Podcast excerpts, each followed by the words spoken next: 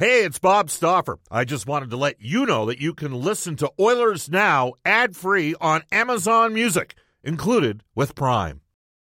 Your brain needs support, and new Olly Brainy Chews are a delightful way to take care of your cognitive health.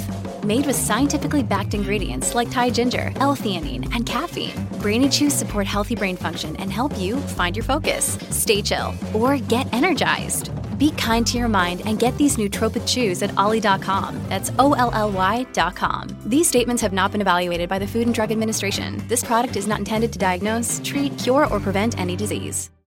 Oilers Now with Bob Stauffer. Weekdays at noon on Oilers Radio, 630 CHED.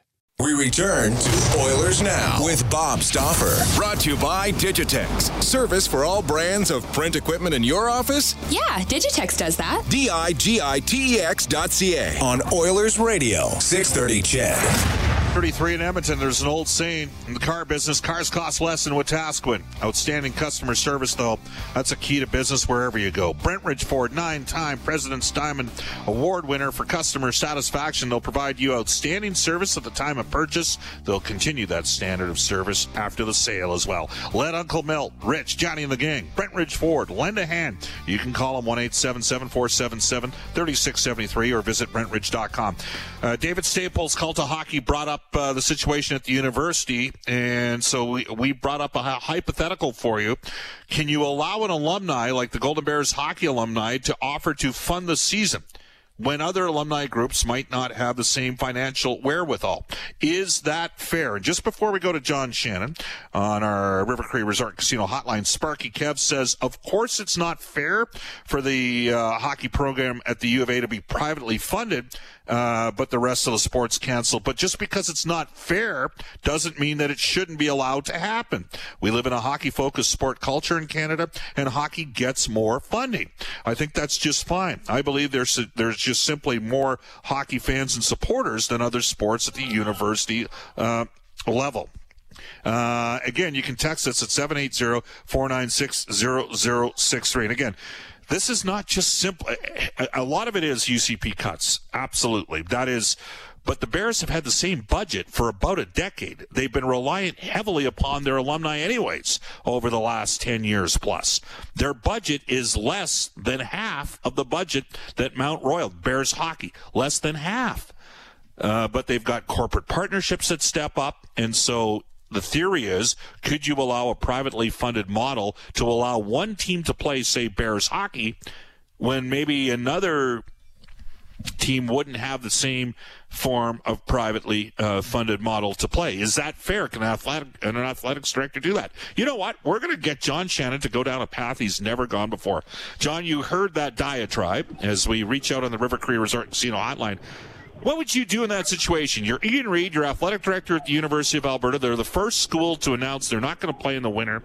Uh, they're going to cancel a season, uh, which seemed a little premature for some people out there, given that we're not sure where we're going to be at in January. And the hope was that those winter sports teams could could cancel. If you had the Bears alumni step up and say, "Hey, we're going to pay for the year," and you know that maybe some of those other alumni groups can't afford to make that happen in other sports would you uh, yay or nay an, an, an, offer or an opportunity like that? Oh, you, you know what, Bob? What you've uh, allowed me to do for every sport at the university is open it up to auction. You know, perhaps there's somebody who uh, loves the fencing team at, uh, at the University of Alberta. Uh, maybe he wants to sponsor the fencing team. Open every sport up for au- auction. They used to have a fencing team. They used to have a fencing team and a judo team back. Yeah, go for it. I, am not. I, am not being facetious. Look what Cam Talbot did for the University of Alabama Huntsville's hockey program. Yes. This is no different. And if we can find a way to continue to have college sport in Canada through private representation, by the way, that's how the NCAA really drives everything.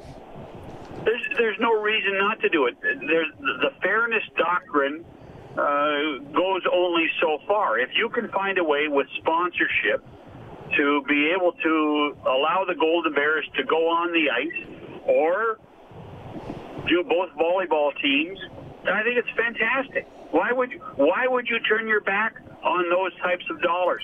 It, it, it makes no sense. Well, some might say because uh, you know in these situations, and I'm hey, we all know education's the primary focus at an institution, and again, the U of A hockey program, their their team budget supplied by athletics has probably been flat for uh, you know roughly a decade. This is a time in which David, the University of Alberta, their presidents and deans and some of their top end professors have seen massive increases. Now, a lot of people would say they're worth it. You know, it's it's worth uh, it's worth paying Indira Samarasekera six hundred thousand dollars in 2016 not to be president at the University of Alberta. I mean, it's worth. You know what? People generally kind of frown on that sort of thing at the public level, but that's another conversation. But this this is this is really interesting stuff. What's going on? Well, you know what? I listen. I go back to all the days of Andy Glassford and and Don Horwood at the U of A and and what they did for sports. Uh, and if they were able to find money outside of the original programs that the U of A set up, it would be it would be so important for what was happening for athletes. Um, you know, teachers, and I'll, I'll get on, on my soapbox for 10 seconds, Bob. Teachers at every level are underpaid.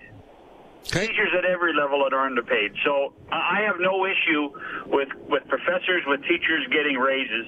At Sure. the same time, we shouldn't turn our back on what athletes can do if there's a way within the private sector, as we see a ton of times in the United States, with sponsorship and with contributions from private donors.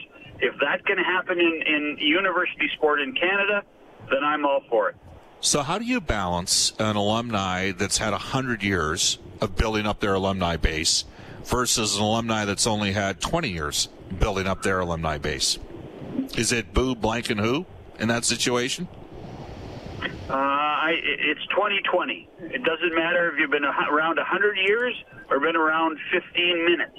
Find a way. It's what you can do for me now. Find a way. All Yeah, right. Find a way. Find a way. It's, i- i- is there is there the passion there to grow that portion of the athletic program? Is there? And if there is, God bless that person that wants to write that check. Uh, this text comes in. Uh, I agree, John Shannon. With John Shannon, teams should be allowed to generate private funds. Well, again, what happens sometimes, like Terry Danyluk does this with Bears volleyball. Don Horwood used to do this with Bears basketball. Chris Morris is doing this with Golden Bears football. Stan Marple and Ian Herbers combined with Bears hockey. Uh, Laurie Eisler with Pandas volleyball. They do separate events. That money tends to go uh, for what's considered non-conference travel and those sort of things. The the funds that they get from athletics, which is divvied down from central administration, uh, that money pays for conference events, so the regular season type events. And what I'm suggesting is, can um, you know a, a a, a, an alumni for Bears hockey, should they be allowed to step up for one year during a budget crunch uh, because they don't have the same monies coming in from their sports camps, which, by the way, are now centrally done at the university. They used to be done Well, listen, individually. I know, I know, I know it's a travesty to mention Calgary in this conversation. They're still look playing. what the U of C have done with the Dinos football pro- program for the last decade. More than that. I mean, look, that, look, the, how, the one lunch, much- I mean, we're the one talking dinner. millions of dollars over the decade that Yeah. they have raised uh, Yeah. to, to promote the University of Calgary Dinos football. And and there's nothing wrong with it. I, I, my daughter went to Queens. As soon as she went to Queens, I got a phone call. Will you come and be involved in helping grow the football program to raise money outside of what the university did? And of course you would. Of course you would. That's that's a no-brainer. Well, and for the listeners that aren't aware, they used to have what was known as a fifth quarter dinner. They brought in in Calgary guys like Keith Jackson when he was still alive. Uh, you know, some like and and we we don't really have a sportsman's dinner like that in Edmonton. There used to be one back in the '70s where all the sports guys from the different radio stations and TV stations all volunteered and worked together and and and brought in a high profile major athlete. I think it's a great idea, John. Uh, that's something that might need to happen here moving forward. All right. Today is Hall of Fame Day. I'm going to put you on the spot. Switch it up quickly. Uh, we, we know Jarome Iginla's pretty much a slam dunk. Kevin Lowe, in or out? Does he make the cut? Well, he should be in. Let's let, let's face it. He, he should be in. Um, uh, it's. Uh, I said it on Monday. I'll say it again. Kevin Lowe has proven, was proven as a player, if you talk to any of his teammates over the years that he played from 1979 on, that he was a true leader. His most impactful season in the NHL as a leader might have been 1994 with the New York Rangers, not in Edmonton. And yet we, I mean, remember that great goal he scored in 84? I believe it was in game three against the Islanders. Kevin Lowe should be in the Hall of Fame. Six Stanley Cups. I, you know, I, I, I'm I'm disappointed um, that the Hall committee has never seen it. Like I know I have friends that are on the committee. I have talked to them over the last five or six years. There has not been a groundswell enough outside of the hardcore hockey people that are on the committee that have voted for Kevin. I think this is Kevin's year. My thinking is, and my feel is that Kevin gets in this time around. All right, uh, John, you hearing anything at all on the latest uh, regarding the hub cities? You know, you know, it's interesting, Bob. The only thing I would tell you is that there was a real belief and hope that um, that they would announce the hubs this week. Now, I, I, I know everybody records this, and I know the guys in the newsroom record it. It still would not surprise me that they announce it by Friday. Okay. But at the same time now, I think it might go to next week. When you think now that the you know like what we've seen today uh, with uh, the Blue Jay players and management and staff that have uh, been diagnosed with COVID-19, uh, I'm wondering if there's a the schedule of announcing the hub cities might just take a little longer uh, than we've uh, we've done in the past than we expected this week. There's no hurry right now if the players haven't really signed off on it, and with what's happened with the pandemic in the United States. Let's, you know, hey, Bob, our country has done such a marvelous job in managing it. Yes, even in Quebec. Yes, now even in Ontario, oh, yeah. who have joined Alberta and British Columbia of handling it well. But we have issues with this pandemic when it comes to hockey in the United States. And I think the league might just, I wouldn't be surprised if it waits till next week. All right, great stuff, John. We'll talk on Monday, okay? Have a great night, Bob. You bet. That is John Shannon, our NHL insider. Uh, we got lots of texts coming in on our Ashley Fine Floors text line. It's 145. We'll get to more of those when we return on Oilers Now. Hi, I'm James Neal from the Edmonton Oilers, and you're listening to Oilers Now with Bob Stauffer on 630 CHED. Thanks a lot, James. It is 149 in Edmonton. Bob Stauffer, Angie Quinnell with you. Every Thursday in Oilers Now, Brian Burke joins us for our friends at Canadian Power Pack, Alberta's leader in electrical construction service, electrical prefabrication, and solar. Brian Burke, Louie DeBrusk, George Laraque truculent Thursdays on Oilers Now. Royal Pizza, Pizza Pasta, and so much more. Edmonton owned and operated for over 50 years. And now Royal Pizza is offering curbside pickup and takeout options. For a menu and a list of their 13 Edmonton and area locations, go online at royalpizza.ca or download the Royal Pizza app from the App Store. I will tell you that uh, Royal Pizza's eight dine-in locations obviously open as well. Stauffer recommendation at Royal Pizza is the Mediterranean chicken. We'll get to NHL today in a second. We have a ton and I mean a ton of texts coming in uh, regarding, uh, you know, how the university could, can the University of Alberta theoretically have men's hockey play if the alumni can pay for the season when other programs can't. Here's a text that comes in saying, Bob, in my response to the situation at the university, my daughter was a Panda on the inaugural team 20 years ago and forever has benefited from that experience. We would gladly have contributed something to the Panda program this year, and I'm sure some of the other parents would as well. My daughter's done extremely well in her career and uh, would contribute as well. On the other hand, if you're going to cancel basketball, football, and hockey and let swimming and other random sports go ahead. I don't think that's fair. And as it stands right now, uh, it was basketball, hockey, and volleyball that uh, Ian Reade, the athletic director, had sort of closed the page on for the 2021 competition season. He left it open for the individual sports because they weren't playing sort of on continuous weekends. The explanation was they're sort of in one-off events. Again, you can text us at 780-496-0063. Uh, Bob, uh, give the university and the city something to uh, cheer for. Sell that rink out. Yes, it's totally acceptable. Uh, if if the alumni for one team can support that team, why not let them play? And again, it's a tricky situation uh, for uh, the institutions. Uh, you can text us at 780-496-0063. uh, Bob, uh, I love the Christopher Cross early in the show, uh, Christopher Cross, baby. But uh, Bob, does this scenario that you're suggesting doesn't that just teach the university to treat the teams like the city of Edmonton treats the citizens, and expecting them to mow city property, and that gets them off the financial hook? Well, that's a different way uh, to look at it. Uh, this texter comes in saying, Bob, our high school football team held sportsman's dinners. Wes Montgomery, Brian Hall, Johnny Bright, Tiger Goldstick, Tom Wilkinson, Pete Laverato were all guests with great stories. And again, and I'm in my 50s, but it is my belief that there was a time where all of the, uh, you know, and, and to be honest with you, there's not a lot of nasty, hard nose conflict between the various sports personalities in the city. You'll have the occasional jab and barb uh, thrown away, but generally speaking, the guys coexist fairly well. Certainly, the guys uh, that that travel and are around the team on a regular basis.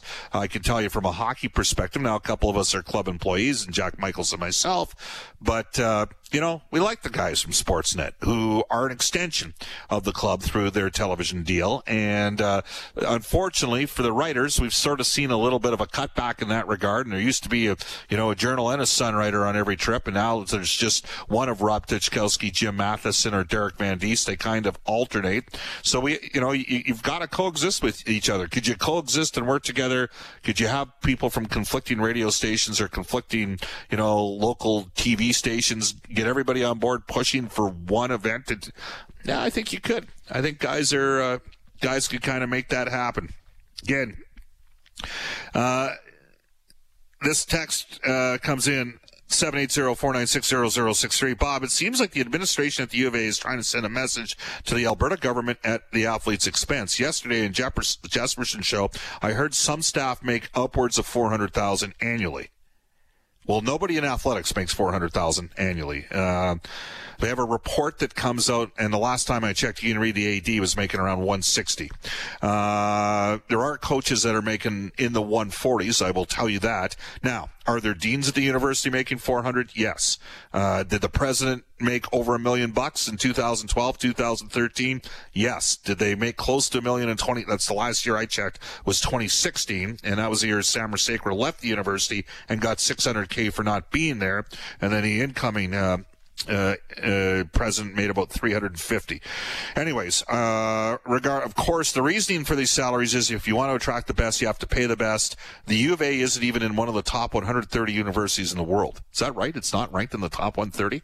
It was certainly ranked in the top 100 a number of years ago because I made that very bet with Ryan Jones at the time, and sure enough, he looked it up and it was in the top 100. Maybe the st- students need to take a look at what they're paying for and what they're receiving. If the sports teams can raise the money money, then why does it matter where all it comes from? Again, the money for the regular season is is is from a fund that is given uh, from athletics stuff for travel for non-conference play uh, that is has to be raised uh, separately for those of you that are unaware of how it kind of works there.